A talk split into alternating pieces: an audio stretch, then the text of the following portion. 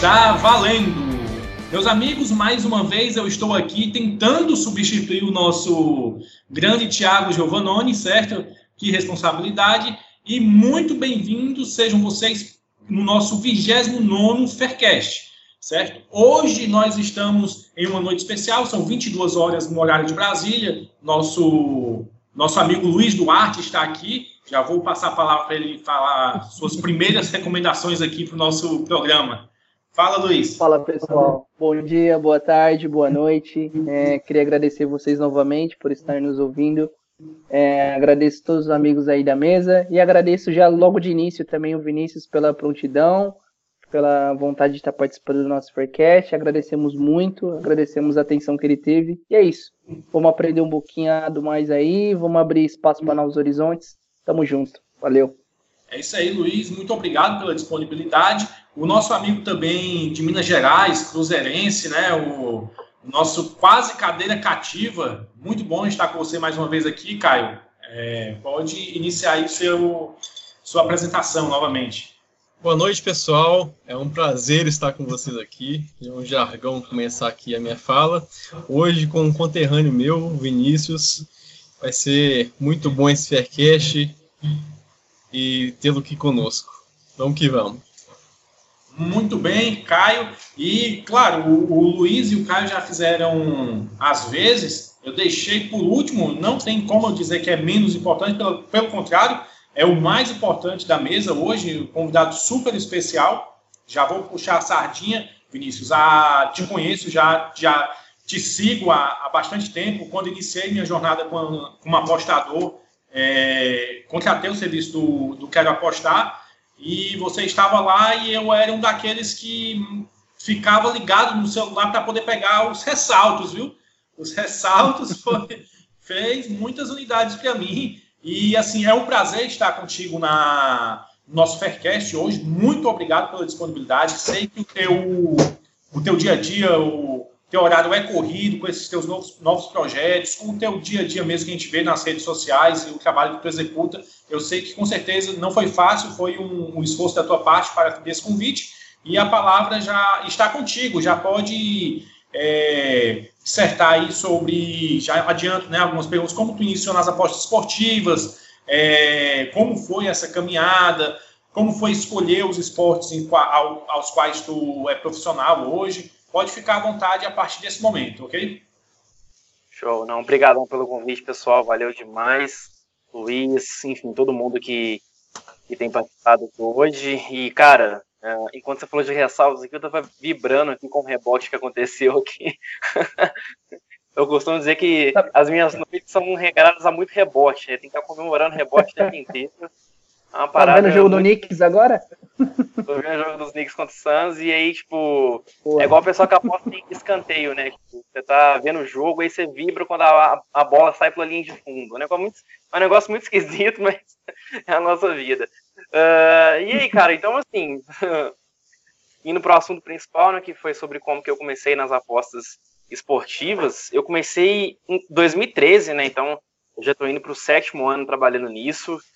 Uh, eu comecei quando eu trabalhava num site de esportes americanos, né, num blog de esportes americanos. Aí o Tiquinho veio para mim um dia aleatório e perguntou se eu poderia participar do projeto dele para trabalhar com apostas. Eu tinha um conhecimento bem raso sobre aposta na época, até porque em 2013 eu tinha 17 para 18 anos, ou seja, eu era um pirralho ainda, ou seja, eu estava começando ainda, a minha trajetória, e ele me chamou para fazer parte do projeto, que estava começando também, né? O QA começou em 2011, então eu entrei lá dois anos depois, e aí a gente começou e eu fui entrando no ramo das apostas, né? Através do beisebol, principalmente, né? Que é a minha paixão favorita, basquete também, que é um, uma liga que eu acompanho há mais de 12 anos, enfim, desde que eu era criança eu acompanho NBA, então foi sempre essa trajetória nos esportes americanos, me puxando para as apostas, né? E é isso, cara. Então, muito feliz que deu certo, né? Que hoje eu consigo viver das apostas, das minhas backs, do grupo de Pix que eu tenho agora uh, novo. Então, assim, uh, é um trabalho estressante, né? Extremamente estressante, em que você passa por períodos negativos, passa por períodos em que você tem que aprender bastante com os erros, e com grupo de Pix ainda fica mais estressante ainda, porque você tem centenas de pessoas no seu cangote, basicamente, né, esperando com que você acerte. Então, às vezes eu tenho que dar uma desligada para dar uma resetada no mental, mas é isso, são lados positivos e negativos. Eu gosto da pressão, é algo que para mim faz parte e eu trabalho melhor com ela até, assim, é até é, estranho e curioso falar, mas eu trabalho melhor pressionado, porque para mim me motiva mais.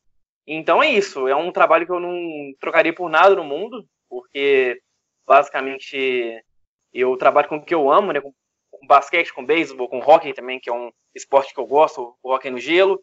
Então é isso, uh, são sete anos agora trabalhando, mas eu quero que seja 10, 15, 20, 30, 40 anos, eu quero que minha vida inteira seja pautada pelas apostas. Uh, eu sei que a vida útil do apostador não é muito longa, né? Porque é basicamente igual o jogador de pôquer. O, o jogador de pôquer profissional joga 10, 15 anos e para, porque é muito estressante e a cabeça dele não aguenta. E o apostador é basicamente o mesmo. Então, eu quero trabalhar com, a, a, com as apostas minhas por 10, 15 anos e, e depois virar coach, fazer e-book, fazer curso, mentoria e tal. E é isso. Uh, começando ainda, né, são sete anos apenas, mas com vários projetos pelos próximos 5, 10 anos aí. Boa, boa. É Show de bola. Muito bom, muito bom. Então, meus amigos, como é, o Vinícius já, já dissertou sobre ele, falou sobre esportes, ficou bem claro que hoje nós iremos sair um pouco da linha, né? Nós iremos deixar um pouco o nosso futebol, a nossa paixão nacional e daremos espaço, um baita espaço de forma muito importante para que vocês conheçam um pouco sobre as apostas esportivas nos esportes americanos. Saibam que é uma das áreas mais promissoras, é uma das áreas que lá fora é, rende muito trabalho, é, traz muita lucratividade, tem gente pesada mesmo que, que trabalha de forma assim é, absurdamente profissional nos, nos esportes americanos. Hoje nós iremos tratar, como eu disse, de NBA, da MLB, né? O Major League Baseball, baseball o, o Vinícius. E teremos, claro, aquele momento, aquele quadro que já é tradicional, né? Aquele quadro polêmica. Às vezes tem uma polêmica, uma polêmica um pouco mais apimentada, que já gera um pouco de discussão, mas sempre é um quadro que traz é, um conhecimento, um debate, e o debate sempre precede o conhecimento.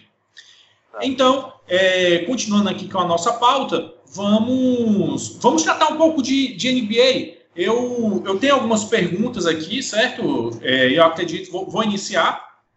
Vou iniciar e, o, e, os outros podem ficar à vontade, inclusive o, o Vinícius, certo? Você, Vinícius.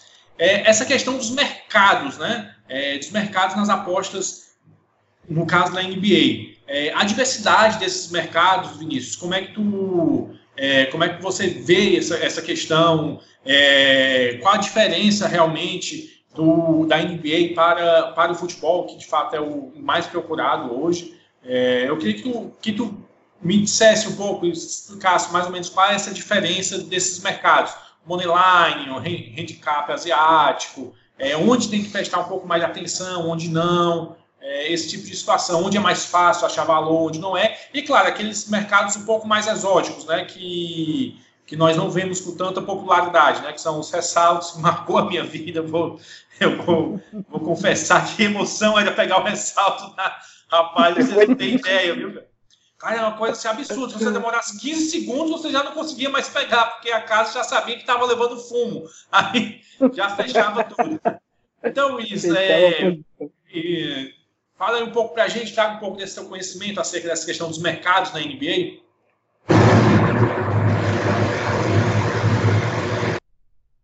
NBA você tem basicamente tudo, né? Que é uma liga gigantesca, tem em qualquer casa de aposta, em todas as casas que eu entrei até hoje tem NBA, né? Pode ser casa de cota fixa no Nordeste que tem muita, pode ser casa Povada, Pinaco, as gigantescas têm todos os principais mercados, Moneyline, Handicap, Over-Under e tal. Uh, e são mercados com liquidez enorme, né? Então, por exemplo, o jogo na Pinnacle tem GML valor a limite 70 mil reais, 80 mil reais. Então, assim, são limites altíssimos para o apostador trabalhar. É, e, então, e é uma liga extremamente desafiante, né? porque a NBA, por incrível que pareça, está ficando cada vez mais equilibrada, né? Então, quem olha de fora uh, pode pensar, ah, os Warriors vencem todos os anos, então é fácil apostar, é só você pegar a vitória dos Warriors que vai dar algum. Mas não é bem assim. As linhas são extremamente bem ajustadas, principalmente pré-live, né?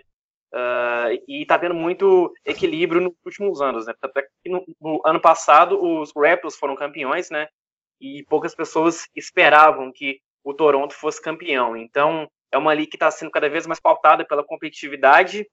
É, então, às vezes, a gente tem que ir pelos mercados um pouco mais alternativos para a gente conseguir ter grande lucro, né?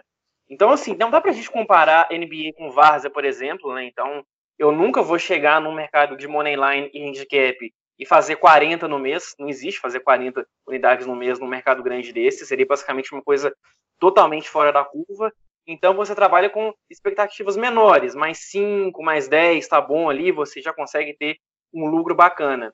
Então, por isso que quando você começa a apostar na NBA, você tem que ter realmente a noção de que aquilo é extremamente difícil, que é um mercado muito competitivo e que você vai lutar contra caras milionários que apostam. Então, você tem que ter uma noção grande ali de que tem que dedicar bastante mesmo, e as linhas são espetaculares. Eu costumo dizer que a casa de aposta é filha da puta na NBA. Assim, é a liga em que eu aposto em que ela tem mais apuração em termos de linha, né? Uh, e o mercado de pontos, por exemplo, é espetacular, né? É, então tem até um exemplo recente do jogo do Cleveland contra Clippers, né, um jogo que aconteceu semana passada que marcou bastante. A linha de halftime, né, do primeiro tempo do Cleveland estava 50 pontos, né, caso de aposta. E saiu 50 pontos, certinho, cravou 50 pontos. A linha do jogo estava 103 pontos e meio do Cleveland. E o Cleveland fez 103 pontos, cravado, assim. Ou seja, a casa de aposta acertou o halftime e o full time da linha de pontos, perfeitamente, assim, cravou perfeitamente. Então esse é um dos exemplos que mostram como que a casa de apostas realmente ela consegue ser quase perfeita na linha de pontos, né, de over e under, e por isso que às vezes a gente tem que ser criativo e, e, e por exemplo, ir para os assaltos, né, que foi um mercado que na última temporada eu fiz 54 unidades, agora eu tô com 36, se não me engano, 36 ah, ah, nessa temporada, então é algo que eu eh, cada vez mais me, me se especializando, entrando nisso e procurando outros mercados alternativos com linhas desajustadas. Bacana, bacana, Vinícius. E assim, vale, vale ressaltar que é, a, apesar de os pontos se equivalerem a, aos gols no futebol, você está falando em, em, em, em ajustar a quantidade de, poxa, 50 pontos, é, no mínimo aí seriam, se todos os 50 pontos do, do halftime tivessem sido em 3 pontos, seriam aí 16, 16 sextas, né? 16, 17 sextas. Então você está falando em, em, a casa conseguir ajustar os, a, as linhas pela quanti, a quantidade de acertos da equipe, não é somente, não, você coloca uma linha over 2 igual ao futebol, over 3, não você está colocando uma linha over 50, entre over e under 50, né, naquela linha 50, ou 103, igual tu citou, 103,5. É um ajuste realmente absurdo, absurdo mesmo, viu? É, eu, eu, me, eu me aventurei uma época, eu gosto de, de, de basquete, hoje somente para é, assistir mesmo, deixo meu futebolzinho brasileiro, minhas casas asiáticas e tá, e tá tudo bem. Igual tu falou, deixo minhas 5 unidades, 7 unidades por mês, também tá ótimo tranquilo, mas assim, é, é, é, espetacular esse tipo de ajuste da NBA. Algo. E é, talvez seja por isso que a liquidez é tão alta, né, Vinícius? É, a quantidade de dinheiro que deve entrar deve ser absurda, né? O ajuste fino que os profissionais devem procurar é algo assim que traz essa liquidez, com certeza.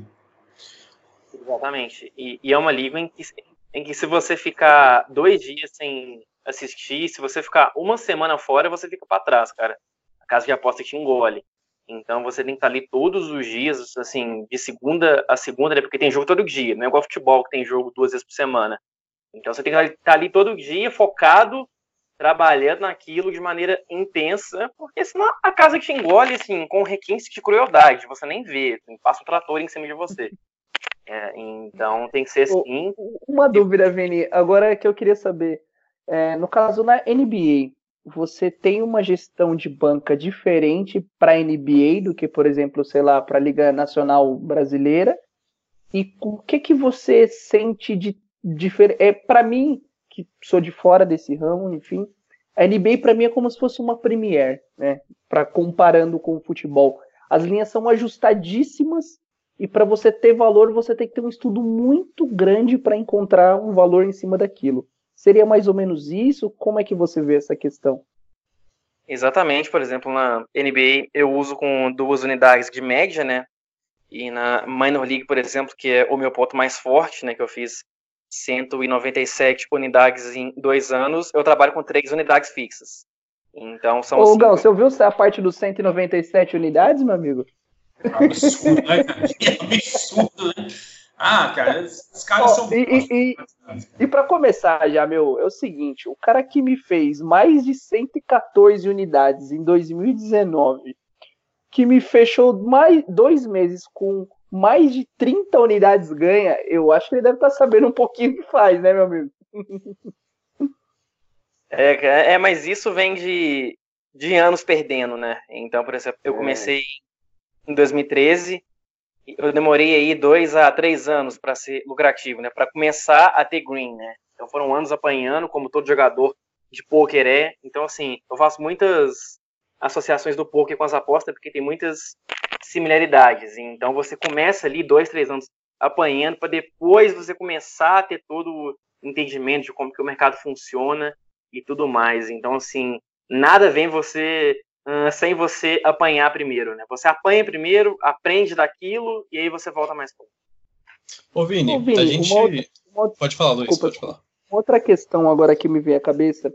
Você comentou que você trabalhava, de certa forma, com isso, mas você não era um apostador, certo? E foi convidado. Quanto tempo demorou que você estudava real e que você começou a apostar? Entende? Quanto tempo demorou isso? Porque para mim, vendo desse sentido, para, para mim parece que foi muito importante esse tempo que você não era apostador, mas Sim. você acompanhava aquilo, você vivenciava e você já sabia como funcionava. Você não chegou lá e falou, vou apostar. Não, você conhecia do esporte, conhecia de verdade a fundo e depois foi analisando de acordo com o mercado, correto? Exato, exato. Eu costumo dizer que todo mundo que começa é palpiteiro, né? Não é apostador, né? Porque são duas diferenças bem grandes, né? Entre você palpitar, ah, eu acho que o Atlético vence hoje, beleza, mas e aí, qual é o valor? Qual é a linha? Qual é o, a odd disso, né? Então, são duas diferenças bem grandes e eu comecei em, em 2013 como palpiteiro, né? Porque eu entrei no como palpiteiro, porque eu não tinha basicamente noção nenhuma do que, que eu estava fazendo em termos de odd, em termos de, de valor e tal. Aí eu fui aprendendo com o tempo, fui tendo essa noção. E, cara, demorou uns dois anos, para ser sincero, ah, de 2013 a 15 por aí, porque 2016 foi o meu primeiro bom ano, né, de verdade mesmo. Então foram 13, eu peguei no fim, então foram 14, 15 apanhando, né? Foram dois anos ali testando método, vendo o que estava dando certo, planejando bastante, quebrando a cabeça, para depois eu começar a ser lucrativo. Então, assim, se eu tivesse desistido lá atrás, na minha primeira bad run, eu teria, né, a minha vida teria sido completamente diferente, né, então, em todos os sentidos. Então, foi um trabalho de muita perseverança, né, em que eu tive a noção, porque assim, quando a, quando a gente começa a apostar, a gente acha que é fácil, né, a gente pensa que vai ser tranquilo, ah, eu, eu entendo muito que esporte, eu vou acertar tudo. É normal pensar isso, mas só que na prática você começa a ver que é uma coisa completamente diferente, né? Então, o recado que eu dou para quem está começando agora é: entenda que você vai começar com um palpiteiro e você tem que estudar bastante para sair desse status, para você virar um apostador. Demanda muito tempo, realmente demanda estudo. Não é falinha, tá? Eu sei que tem muita gente que faz falinha e tal, e que eu não. Eu odeio isso, né? A falinha do apostador coach. Eu não gosto disso, mas é realmente verdade. Você fala que é, realmente. o cara tem que estudar, o cara tem que o cara tem que se dedicar, porque senão a casa de aposta. Outra coisa, não é por acaso que a casa de aposta lucra bilhões de dólares todos os anos, né? Que é a, que é a, a Denise Coates é uma das mulheres mais ricas do mundo. Ela só é uma das mulheres mais ricas do mundo porque muita gente perde. Porque muita gente, assim, a gente só vende o lado bom das apostas, né? Os tipsters, os apostadores, os palestrantes, os caras que dão curso, vendem carrão, vendem viagem para Europa e tal, tipo, mostra o lado glamuroso, mas para cada cara que ganha, tem nove que perde, né? literalmente.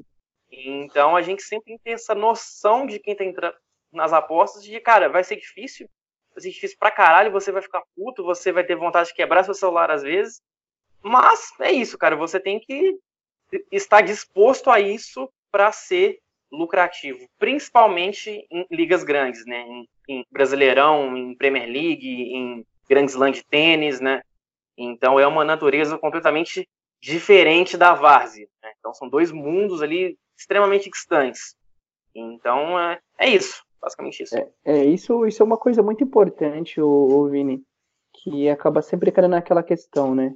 É, querendo ou não, somos muito imediatistas, né? E, enfim, o ser humano, no geral, e o apostador, às vezes, o cara tá no meio da temporada e fala: ah, não sou lucrativo, não sirvo para isso. Cara, no meio da primeira temporada, tem uma vida pela frente, né? E querendo ou não, as pessoas sempre buscam um resultado logo em cima ali, de última hora. Então é bacana de ver isso, é bacana de ouvir essas palavras tuas aí. Eu acho que, enfim, é, quem realmente gosta disso vai estudar. Né? É porque assim, porque, tipo, muita gente entra com expectativa alta, de que assim, ah, vou trocar de carro, vou trocar de celular, vou pintar meu apartamento. Não é assim que funciona. Você só vai conseguir isso depois de anos, né? Então, se a pessoa entrar com a expectativa certa de que vai demorar e tal, aí fica bem mais fácil para ela uh, uh, suportar os primeiros heads. Ô Vini, a gente falou sobre, sobre ressaltos aqui, eu queria que você falasse o que são ressaltos, né? Porque a pessoa que está ouvindo aqui pode não saber o que são ressaltos. E se é, os esportes americanos você demanda um conhecimento mais técnico das equipes, dos jogadores em si, ou se são conhecimentos mais táticos, mais estatísticos, é, como, como que são é, esses conhecimentos relacionados às apostas? O que, que você coloca ali para analisar e fazer uma Fairline? Ah, bom, primeiramente, eu acho que a a pergunta que eu mais respondo é o que são ressaltos, né? Eu acho que acho que quando eu vou colocar na minha lápide assim, ressaltos igual rebotes, né? É, uma parada assim. Né? Porque são rebotes no basquete. Uh, eu sei que pouca gente conhece, porque assim, ressalto é uma parada que ninguém fala no Brasil, né? É o PTPT, né? É a versão portuguesa da língua. A casa já tem essa mania de botar tudo como PTPT. Então, é, poucas pessoas sabem realmente que ressaltos são rebotes. É, e você falou sobre uh, como que eu uso para fazer Fairline e tal. Cara, uh, eu costumo dizer que são o mix entre as estatísticas né, e o, o, o, olhômetro, né? Porque você tem que realmente estar tá assistindo jogos, acompanhando a liga com as estatísticas. Porque se você ficar só nas estatísticas, você vai tomar ferro. Porque a casa de aposta tem a Sports Radar, que é uma uh, central gigantesca de estatísticas, tem vários outros softwares de estatísticas. Então, assim, se você for competir em estatísticas contra a casa de aposta, você vai cair do cavalo bonito. Assim, de maneira uh, colossal. Então você tem que ter esse mix entre olhômetro, entre feeling. O feeling existe realmente e é algo que é válido para o apostador. Você tem aquela aposta em que você está mais confiante pelo feeling, existe isso. Então é o subjetivo com as estatísticas. Né? Eu faço um mix entre os dois, né? Sempre uh, tendo cuidado para nunca botar estatística demais e nunca botar muito feeling. Então tem que ser esse equilíbrio. Você falou que ficou ali, em termos de dois anos, é, perdendo dinheiro, trocando dinheiro, até se tornar de fato lucrativo. É, quais, quais dicas que você pode dar aos nossos ouvintes, aos nossos ouvintes? É, o que, que você fez exatamente nesse período em que esteve perdendo é, até se tornar é, lucrativo? Cara, eu lembro que na época eu reduzi as unidades, né? Foi uma das coisas que eu fiz que me ajudou bastante. Então, por exemplo, eu comecei com três unidades, quatro, cinco unidades. Aí eu percebi que se eu seguisse nessa linha, eu ia quebrar a cara. Então, quando eu estava planilhando, era sempre uma unidade, às vezes meia unidade. Então, eu tive que realmente ter essa consciência de que se eu uh, entrasse com a cara a tapa, eu ia tomar ferro. Então, foi basicamente isso. E eu fui estudando bastante sempre, né? Sempre lendo vários e-books. Eu já li mais de cinco e-books em inglês sobre apostas, né? Em basquete, em beisebol. Então, eu procurei bastante conhecimento, né? Uh, então, se eu não tivesse feito isso, cara, se eu tivesse basicamente quebrado a cara com a tentativa e erro, com as unidades altas, eu estaria rege até hoje, por exemplo. Né? Eu estaria no negativo até hoje. Então, eu tive que dosar minhas, as minhas expectativas e saber que ia demorar, cara. Então, assim, é como eu falo, tudo passa pelas expectativas que você coloca, né? Então, se você tiver as expectativas certas, você vai se dar bem. Muito bacana, muito bacana. É, esse tipo de, de bate-papo aqui para você, ouvinte, né, e espectador também, né, quando nós estamos no, no YouTube, é, é, é, muito importante. Aqui, esse, esse bate-papo com Vinícius, não sei se vocês estão percebendo, o Caio e Luiz, provavelmente sim, mas é assim, uma lição do que realmente é as apostas esportivas. Não, assim, está sendo regulamentado, já não é proibido, não há uma lei que proíbe, então não é, não é proibido no Brasil, mas a regulamentação está acontecendo somente agora, né, é, da, da, questão das apostas, vai vir muita gente, muito mais pessoas do que, é, do que hoje tem, né, é, devido à propaganda, uma série de coisas, e vão vir cair do cavalo da forma que o Vinícius está contando? Uhum. Então, esse tipo de aula, que na verdade é uma aula que o Vinícius está dando, é, é muito importante pra, para que as apostas sejam levadas a sério, realmente, né? Sejam levadas como um investimento a longo prazo, seja levado como um trabalho mesmo, como um trabalho. Acabou aquela, aquele papinho, né, de que é, da vozinha que vai lá no bingo e, e perde tudo, né? De confundir isso com as apostas esportivas. Muito, muito bacana. É, um, um, outro assunto também que nós queremos é, ver contigo, ô Vinícius, na verdade, tirar nossas dúvidas, conhecer com, contigo, é a Major League Baseball. Desculpe se, não, se a pronúncia não estiver correta. É, tu explanar um pouco sobre esse esporte, que na é, é menos conhecido ainda do que, do que o basquete, né? Do que o basquete no Brasil. Nas apostas, então, eu estou para conhecer alguém que não seja você que, que trabalhe é, como tipster nesse esporte.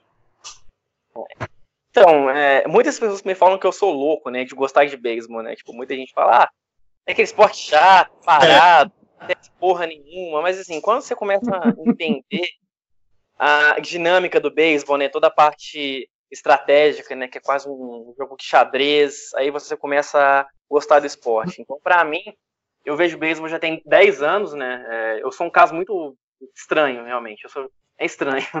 A pessoa que começa a ver bem com 14 anos. É, aí eu comecei a ver. Não vai, moleque, é, vai jogar bola, não. Vou ficar vendo beisebol em casa. Já ia tomar um tapão na orelha já se fosse meu filho. Exatamente. E, e aí eu comecei, cara, é, me apaixonei pelo esporte. Realmente eu trabalho hoje com vários artigos também sobre beisebol para diversos sites, então vai além das apostas também o meu trabalho. Então, cara, é, vamos dividir, né? Porque é o seguinte, a Major League Baseball é a liga principal, né? É a MLB. É uma liga gigantesca que movimenta bilhões de dólares todos os anos. Eu uh, aposto mais na Minor League Baseball, que é uma categoria de base, basicamente assim, né? Então, que a minha especialidade são caras mais novos que jogam nela, nessa liga, nessa Minor League Baseball. Então, é como se fosse uma copinha do beisebol, mas uma copinha que dura seis meses, né? Então, assim, a copinha dura três meses e essa copinha, entre aspas, do beisebol dura seis meses. Então, eu me especializei nela em 2018, né? Foi o meu, o meu primeiro ano trabalhando com ela de maneira árdua e nos últimos dois anos eu me dei muito bem nela. E é uma liga que está crescendo nas apostas, né? No, no, no ano passado entrou na Pinnacle, então tem ela na Best 365, tem na Pinnacle, tem na uh, NextBet, enfim, são em várias casas em que você encontra a Minor League Baseball. Então é uma liga em que ela começa em abril e vai até setembro, ali por aí, até meados de setembro. Então, esse ano eu estou bastante confiante nela de novo, já comecei a estudar sobre ela, para a gente lucrar mais uma vez de maneira extensiva nessa liga. Então, assim, é, foi uma trajetória nada comum, né? Foi uma trajetória extremamente estranha, mas ainda certo. E cada vez mais eu vou explorar novas ligas de beisebol, né? Então, por exemplo, esse ano eu vou querer trabalhar com beisebol mexicano, que é uma liga asiática, é um mercado que tem uma liquidez tremenda, né? Uh, então eu quero trabalhar também com ela para esse ano fazer a Major League Baseball, Minor League Baseball e Baseball mexicano. São as três ligas que eu quero trabalhar. Mexicano, sim. Olha, o cara, olha o cara querendo desculpa. Ou olha o cara querendo desculpa para ir lá comer uns tacos lá na, em Cancún, passar umas férias, tá vendo, né? Pois é, dominar o mercado. Porque realmente existe. Tu, tu é. conhece outra pessoa que trabalhe profissionalmente, ou, ou, ou Vinícius? Com, com beisebol nas apostas esportivas aqui no Brasil? A, a nível cara, Vinícius, claro, né? Então, tem um cara que eu gosto bastante, que é o Gustavo Zambrano, que trabalha com Zambrano, Aposta 10. É.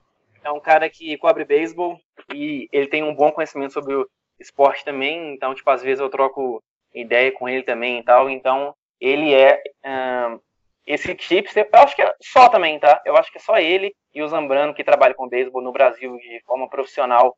Então é um mercado pouquíssimo explorado aqui, mas muito, muito explorado lá fora, né? Las Vegas, por exemplo, tem assim milhares de tipos de beisebol, de caras que realmente vivem o jogo. Então, no Brasil é que a gente está descobrindo o que, que é, mas lá fora já tem muito conhecimento sobre isso.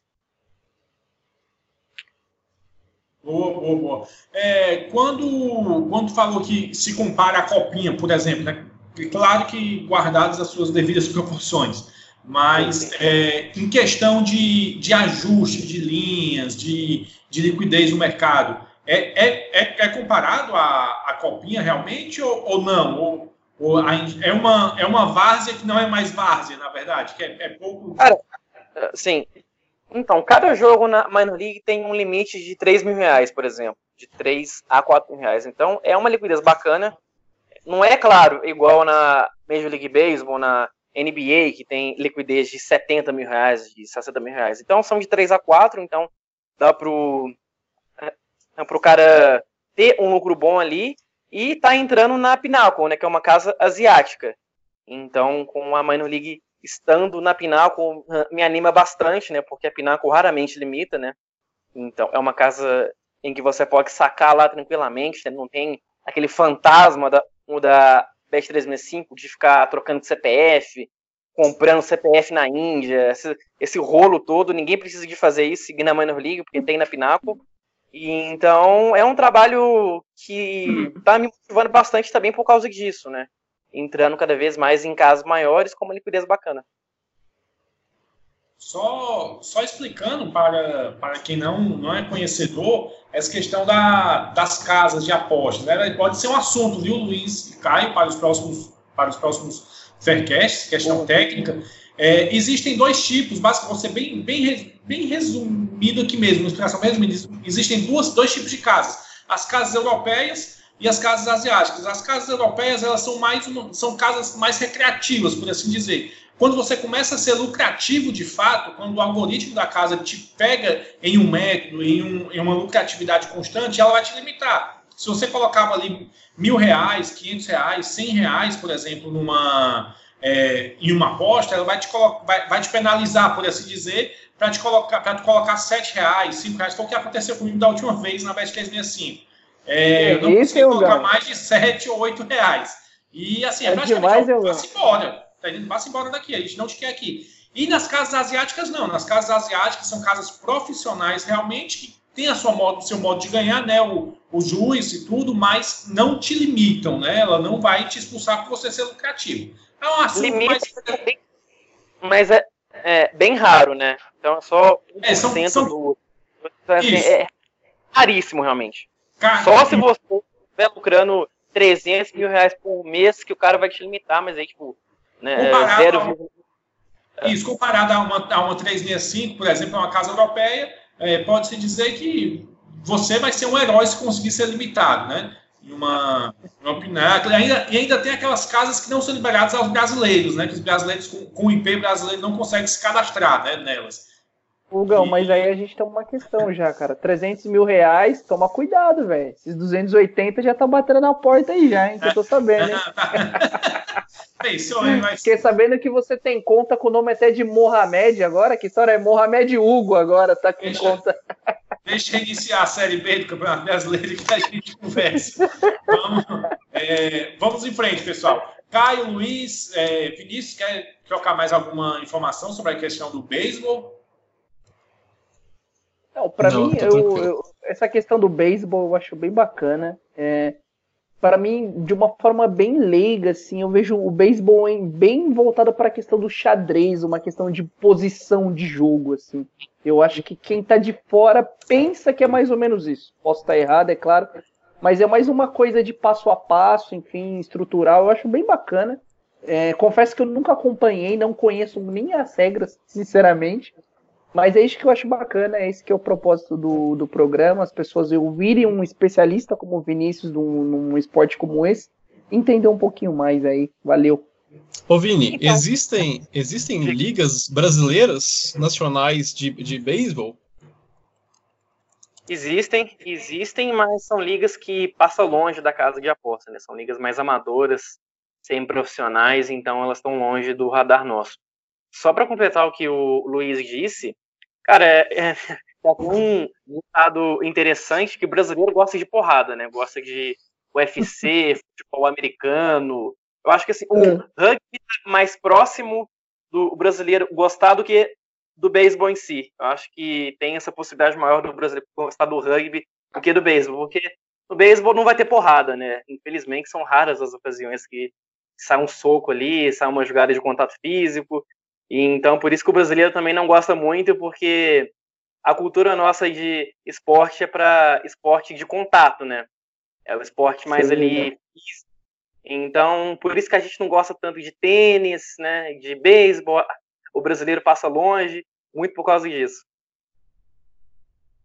Isso é uma. E pior que eu nunca tinha pensado nesse sentido, faz realmente é, é diferente mesmo, né? Esses esportes, até o próprio basquete em si, que deveria ter muito mais espaço na mídia, desenvolvimento, é um baita de um esporte, assim, enfim, deveria ser muito mais divulgado e não tem essa oportunidade. Sim, sim. Então, quando a gente tenta trabalhar fora do aspecto comum, a gente tem muito menos view, né? Então, por exemplo, eu faço pique de beisebol e pique de basquete, mas não tem como eu competir com um cara que faz pique de Premier League, por exemplo, de Champions League. O cara sempre vai ter uhum. mais views, sempre vai ter mais seguidores, sempre vai ter mais likes. E eu tô ok com isso. Tipo assim, pra mim, foda-se. Sinceramente, o que importa é eu estar tá lucrando com as apostas, né? Com a Minor League, com a NBA, com o hockey, enfim. Essa questão da, da visibilidade para mim, eu meio que pra mim, whatever. Porque realmente não tem como eu lutar contra a natureza da cultura brasileira, né? Que a cultura brasileira, nossa, é só futebol, só futebol, só futebol o tempo inteiro. Desde que você nasce, te colocam uma camisa de futebol para você torcer. Então, eu não vou lutar contra isso. Eu sei que eu vou ter bem menos público, que vai ter muita, muita menos gente me escutando do que um cara que fala sobre futebol, e para mim tá ok. Enfim. Olha, o, o, contato mais próximo que eu tive com o beisebol foi jogando taco na rua quando era moleque. Eu acho que todos vocês jogavam foi o único contato que eu tive com o beisebol. Jogar taco na rua e rebatilha, né? Que é a mesma coisa. Foi legal, foi. E foi legal, né? Provavelmente. Foi, foi, era sensacional. Bola perdida na casa das tiazinhas. Pô, aquilo é muito é. louco, cara. De verdade. bacana, bacana. É isso aí, é isso aí.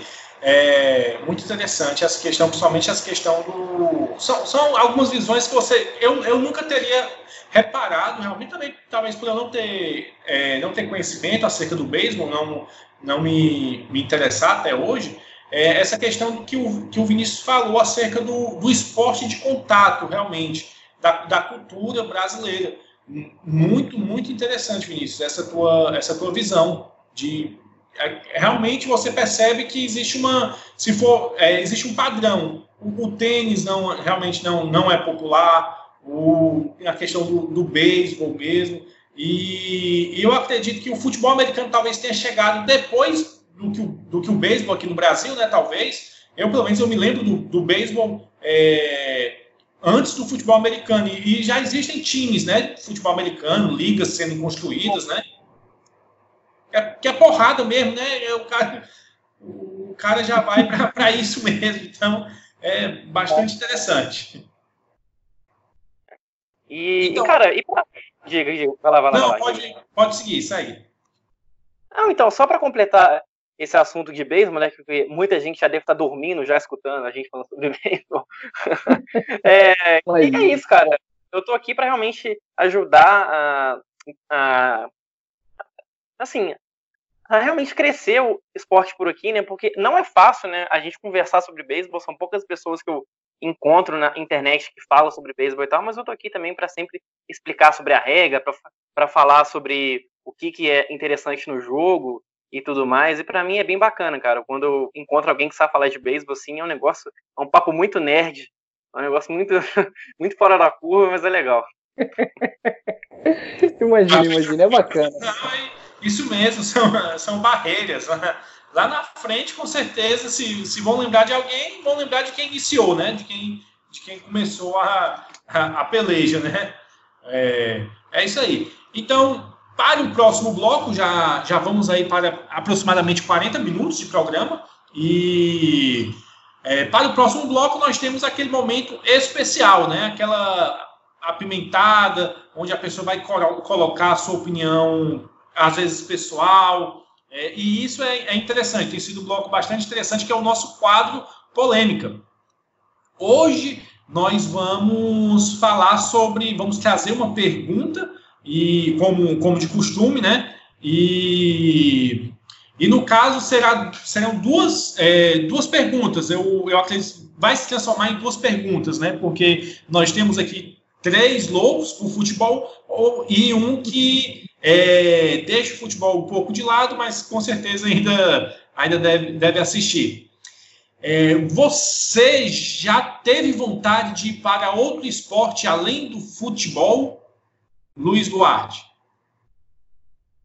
Rapaz, é, sinceramente não, mas uma coisa que é engraçada, eu até costumo conversar com vocês quanto a isso.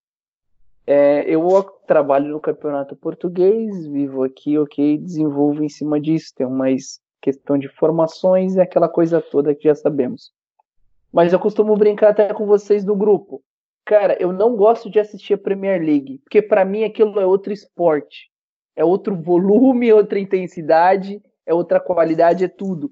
Então, quando foge demasiadamente do padrão com que eu trabalho, é, para mim acaba sendo diferente, entende? Eu, eu, não posso ver a Premier League e entender que aquilo é o normal. Aquilo não é o normal.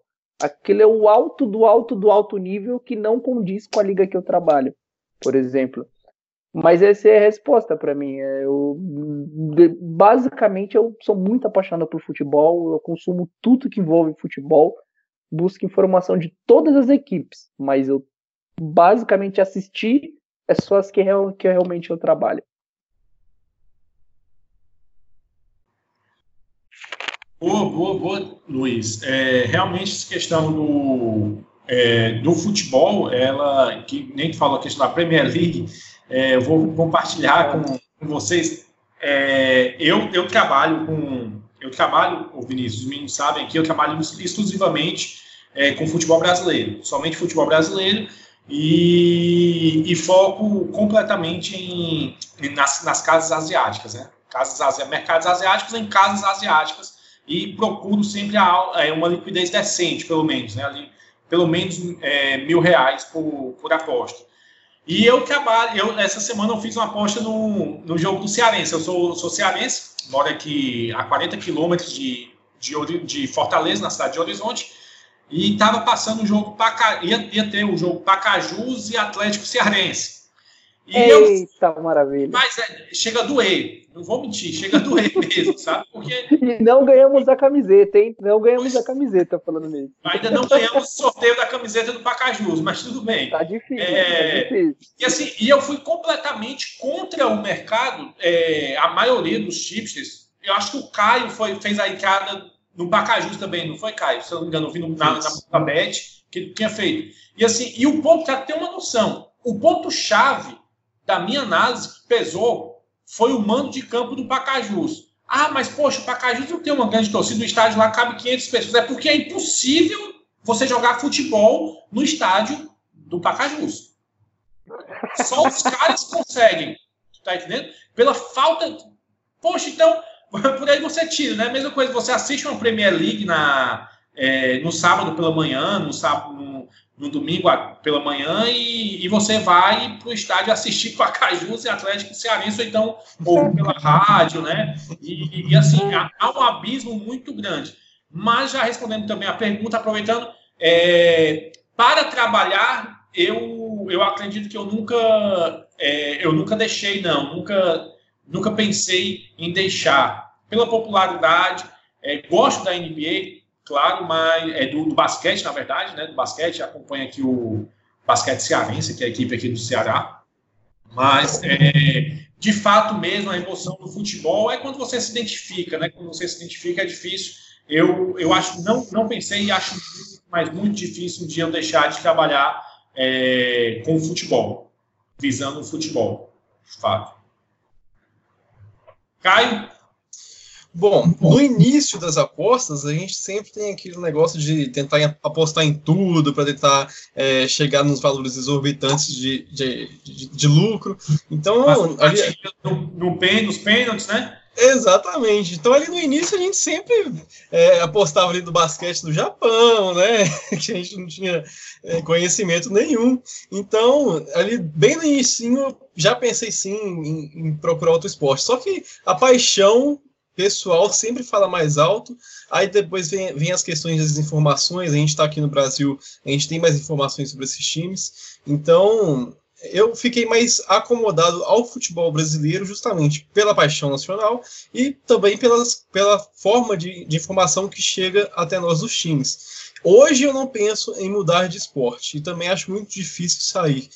É, mas acredito que no Brasil ainda faltam talentos diferentes em outro esporte. A gente está aqui com um talento de esportes americanos e só que ainda é escasso, né? É, ele, o, o, Vini comentou que só tem ele e o Zambrano. Então acredito que ainda faltam. Se os nossos ouvintes, se tiver alguém aqui que é, conhece assim sobre outros esportes, mete bala, é, coloca a cara, porque ainda falta e certamente vai, vai ser conhecido com certeza, caso for bom.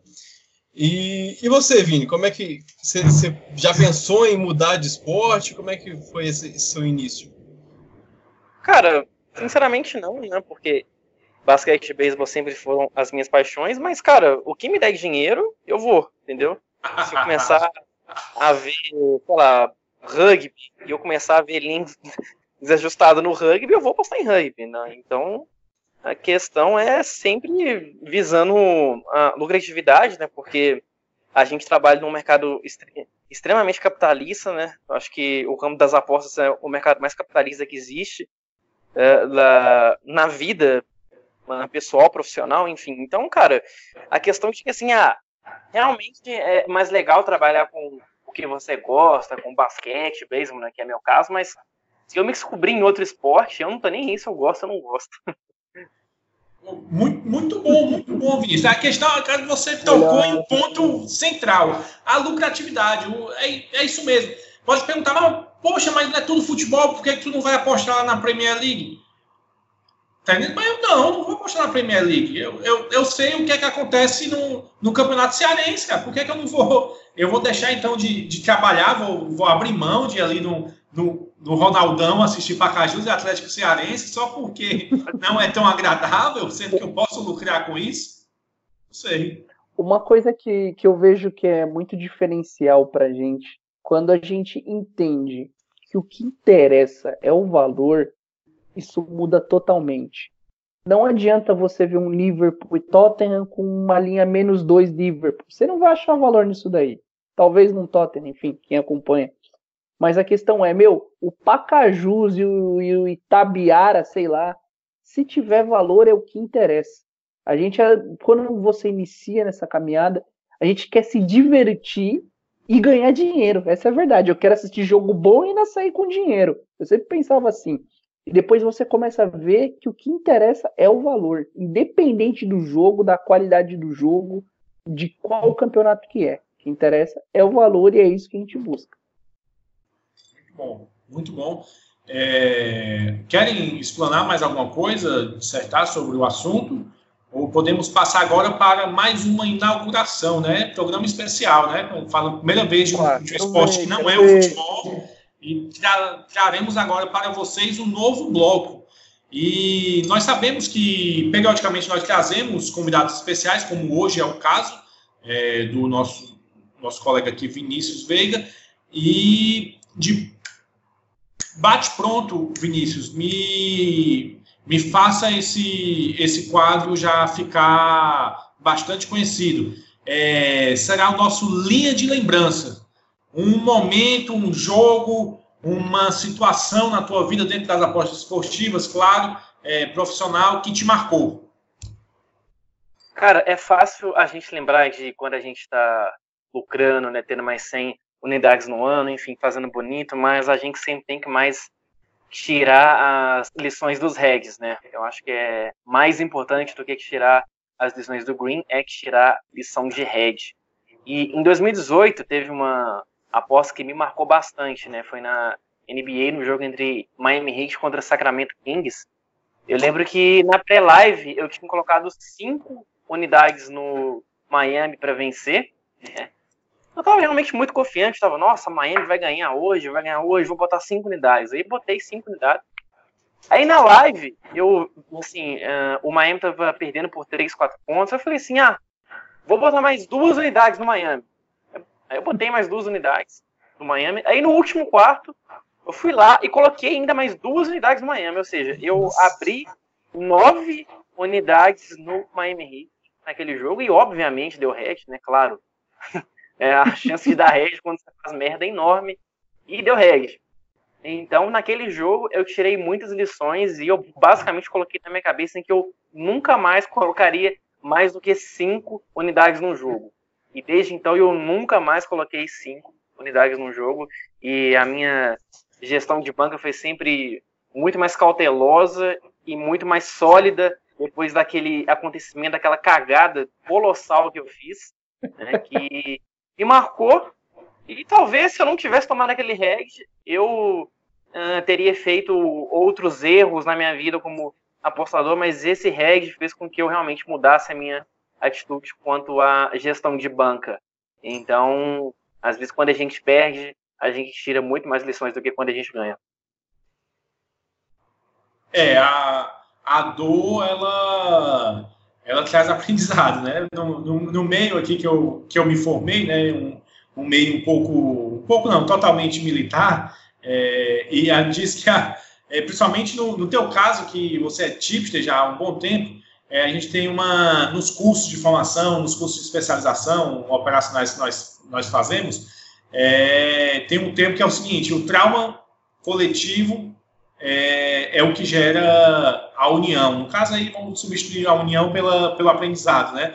Então, o trauma, ele sempre vai, ele sempre vai trazer, a dor, no caso, né, também, sempre vai trazer aprendizado, sem dúvida nenhuma. Então, muito bom saber isso. É, é interessante esse, esse, esse reconhecimento. Então, um momento para vocês terem uma ideia, né? Nove unidades perdidas em uma... É, um jogo. Em um jogo, né, em uma partida. Isso, na, na, época que eu, é, que eu segui o teu serviço no Quero Apostar, a tua gestão era de 200 unidades, correto? Sim, sim, era de 200. Era mesmo, na, nessa época era a mesma gestão? Sim, era de 200 unidades na época. Mesmo assim, já é bem, é bem pesado você perder dos 9 unidades. Viu? Mesmo sendo de 200, é muito, muito pesado. Sim. É, então, assim, cara, é, é o que eu falo, né? Muita gente quer saber sobre o lado glamouroso, né? As viagens, as vitórias, os grupos de pics fingidos, né? Mas só que a gente. Ninguém nunca pergunta para mim qual foi o seu maior red. Todo mundo pergunta para mim qual foi o seu maior green. Né? Ninguém pergunta para mim o quanto que eu já perdi num, num mês, num ano. Todo mundo quer saber o quanto que eu já ganhei num mês, numa aposta, num ano. Então, assim, a gente tem que trocar também essa mentalidade do apostador, do palpiteiro, enfim, de quem seja, de que as perdas fazem muito parte das apostas. Então, um bom apostador acerta só 55% das apostas, né? 57, 55% das vezes. Então, você está perdendo ali todo dia. Não tem jeito, cara. Você vai perder todo dia. Você vai tomar ferro todos os dias, mas o que importa é, no fim do mês, você estar mais lucrativo do que head, obviamente, né? É óbvio isso, é clichê, mas muita gente não entende. Então, é essa lição que eu passo. Muito bom, muito bom. É, quase a metade da sua caminhada, na verdade, vai ser de perdas, né? Serão, serão, será de perdas. A metade, 45%, 44% ali serão, é, serão perdas. É, é bem pesado. Se não tiver preparado, é, a, o psicológico vai, vai ser afetado, com certeza. Por isso que a questão da a questão lá da, da, do tiro curto, né, na profissão de, de apostador, né, igual a questão do, do, do profissional do poker, né? Exato, exato. E o profissional do poker joga só 33% das mãos dele. Das mãos. E pro apostador é a mesma coisa, cara. Se você for tirar em todos os jogos, você vai tomar ferro. Você tem que ser sempre seletivo, escolher as melhores entradas e nunca forçar nada. Perfeito. É, muito bem, é, meus amigos. É, estamos nos dirigindo agora para o, o final do nosso, do nosso programa.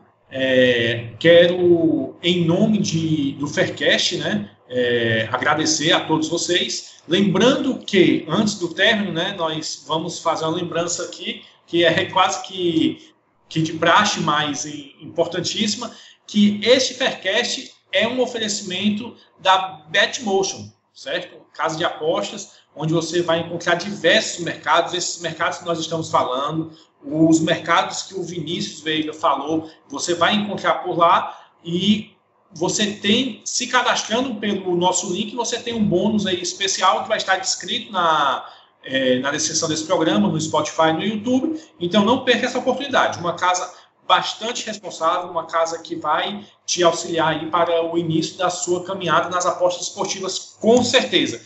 Luiz, é, deixo contigo agora aí para você fazer os seus agradecimentos e faça bom uso aí dessas, da palavra. Bom, é, primeiramente agradeço a todos aqui da mesa. É, Vinícius, cara, muito obrigado, de verdade, é, pela sua atenção. Eu já tive a oportunidade de conversar com você logo no início mesmo, é, quando eu estava estudando MLS, eu chamei você, você foi um cara muito gente boa, conversamos, me deu uma caminhada legal, enfim. É, foi muito receptivo.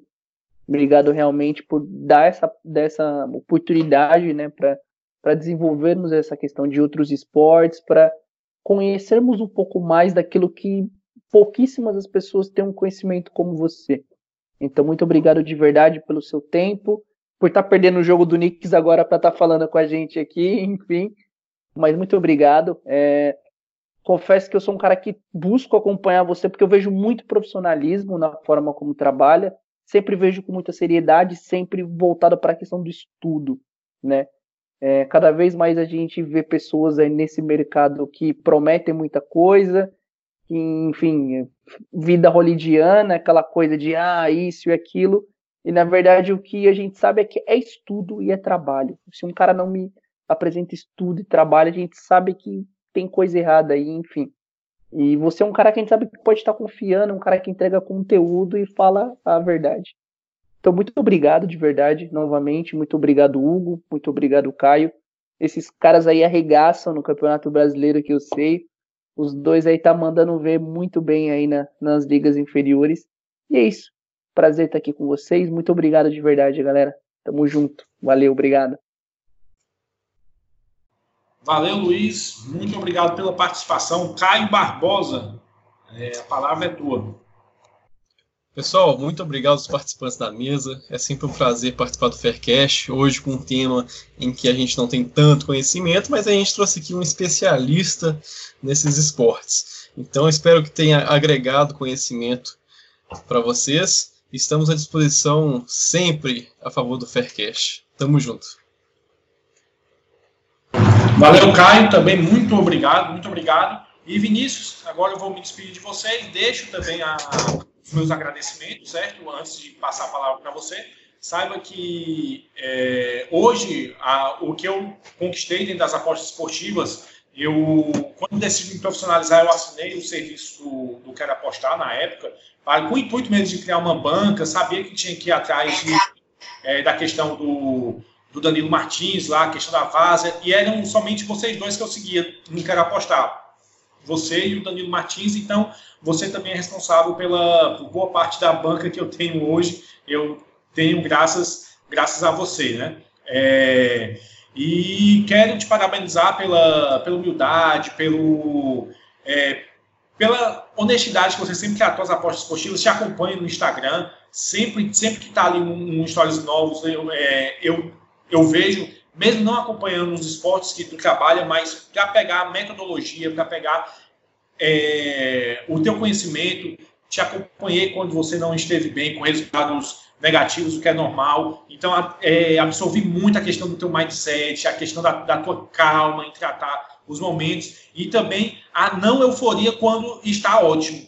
Então, o teu mindset para mim sempre foi bem um, um, exemplo do que eu tinha que ser. Muito obrigado por tudo, por aceitar o convite aí do nosso Luiz. Então, em nome do Faircast, cara, não tenho palavras para te agradecer. Sabe que as portas aqui sempre estão abertas. É, no, com certeza aqui no individual também, todos nós. É, aqui nós queremos é, engrandecer o nome das apostas esportivas, mostrar sempre a realidade, sem essa questão é, de ilusão, certo? E com certeza você faz parte desse, desse meio. Ok? Muito obrigado. É, sei que você está com, com um trabalho novo, um trabalho muito, mas muito promissor mesmo. Pode fazer, às vezes, que a palavra é toda sua aí. Valeu, pessoal. Um grande abraço por ter chamado também, né? Um grande abraço para todo mundo e valeu demais uh, o Luiz, especialmente por ter me chamado e tal. Já tem mais de um mês que ele me chamou para a gente gravar, então foi muito bem organizado desde o início.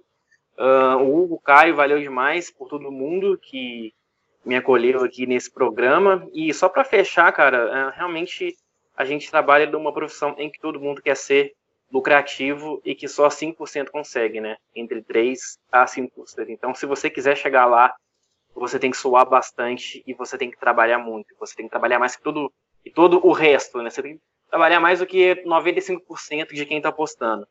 Então, não é fase, não é frase pronta, não é falinha, não é nada disso. É que realmente o único jeito de você chegar lá é através de muito eh, esforço e suor, né? Então, a gente ouve muito coach, né? falando de, de falinha, falando de mindset e tal, mas no fim das contas, cara, você só vai conseguir ser lucrativo se você estudar, se você enfiar a cara no computador e se você aguentar as porradas que a aposta vai te dar. E, então é basicamente isso. Estamos aí para a gente sempre falar sobre apostas e eu gosto bastante de estar tá comentando sobre esse ramo nosso, sobre esse mundo nosso que ainda tem muito preconceito, né? Infelizmente tem muita gente que olha torto ainda, tem muitas pessoas que são ignorantes no assunto, né, que não entendem que se trata de um investimento esportivo. Então, a gente, como apostador, tem que ajudar a mudar essa cultura das pessoas que realmente. Tem muita gente que olha pra gente como se a gente trabalhasse com máfia, né? Com coisas, coisas legais, que é um assim, surreal, né? Quando nada a ver. Ai, ai. Então, a gente tem que sempre estar tá engajado e unido nisso. É, eu sei que nas apostas tem muitos rivais, né? X não conversa com Y, que não conversa com Z, que não conversa com B, e isso é prejudicial para nós, apostadores, porque as apostas só são prejudicadas com essa rivalidade boba e desnecessária que tem entre muitos tipos. Então, quando a gente consegue fazer um programa assim, sem nenhuma hostilidade nem nada, só realmente conversando sobre as apostas, é algo que só tem a agregar agregar para quem está ouvindo. Então é isso, galera. Valeu demais e um grande abraço. Até a próxima oportunidade aqui no Faircast. É isso aí, meus amigos. Terminando mais um Faircast. Até a próxima semana. Obrigado por, por ouvir. Lembrando que você também pode encontrar a parte audiovisual no YouTube, ok? Nós estamos lá no YouTube também. O endereço vai estar aqui na descrição na sua plataforma, Spotify ou Simplecast, vai estar aqui na descrição. Abraço e até a próxima.